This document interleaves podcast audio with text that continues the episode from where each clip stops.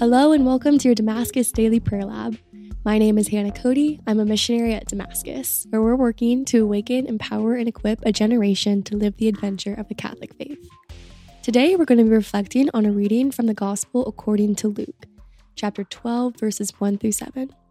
So if you'll join me in the name of the Father, and of the Son, and of the Holy Spirit. Amen. At that time, many people were crowding together, that they were trampling one another underfoot. Jesus began to speak, first to his disciples Beware of the leaven, that is, the hypocrisy of the Pharisees.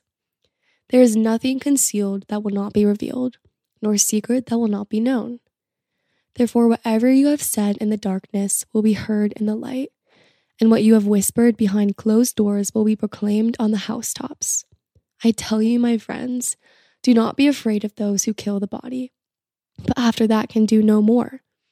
I shall show you whom to fear. Be afraid of the one who, after killing, has the power to cast into Gehenna. Yes, I tell you, be afraid of that one. Are not five sparrows sold for two small coins? Yet not one of them has escaped the notice of God. Even the hairs of your head have all been counted. Do not be afraid. You are worth more than many sparrows. In this passage, there are a few things that are sticking out to me, and so much goodness that the Lord is speaking to us through this specifically. First, at the beginning of this chapter, when he's speaking, nothing concealed will not be revealed, nor secret that will not be known. Whatever you have said in the darkness will be heard in the light. Really, what the Lord is speaking here is that Though we may try and hide, though we may be ashamed of things in our heart, though we may not have the courage or the boldness to speak to the Lord what we're actually feeling, everything will be brought to the light, right? Everything will be brought into the Lord's glory, into his gaze.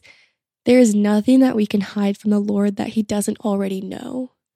And I think sometimes we hear that and it can be discouraging to even share what we're feeling with the Lord, right? If he already knows it, why should we share it with him? But this is actually such a gift and so reassuring to know that the Lord already knows the deepest longings of our heart. He knows what our dreams are. He knows what our desires are. He knows what we long for. And this is such a gift that we get to join him in friendship and relationship and actually talk with him about the things that are going on in our heart and our life, right? We don't have to be afraid to bring hard things to the Lord. We don't have to be afraid to actually tell him, This is my dream for my life. This is what I'm longing for, because he knows it. He created us. He knows us better than we know ourselves. And He will actually speak to us like what He wants us to know, right? He will console our hearts. He will be with us. He loves our dreams, He loves our desires. He wants to champion us. And if we actually come to his feet and come to him and be like, Lord, this is what I want to talk to you about, he will be so happy to talk to us. Because, like he says, our God is our friend, right? He addresses his disciples in this passage, my friends, do not be afraid, right? That this God, the God of the universe who created everything in existence, he is actually our friend. And this is something that's been on my heart a lot recently of what does it actually look like to have friendship with our God? Right? We can be in relationship with him. He is our father, he is our king. But what does it mean to actually speak to the Lord as a friend?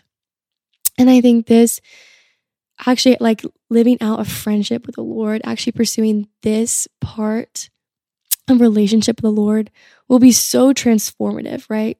We'll grow into a habit of actually talking to God like He is one of our best friends that we would text or call every day, right? Actually bringing things to Him that we would bring to a friend will truly transform our relationship with God because this is not just something that we desire. This is something that he desires with us too. He desires friendship. And he speaks to that in the end of this passage, right? You are worth more than these sparrows. He says, You are worth so much in my eyes. You're my friend.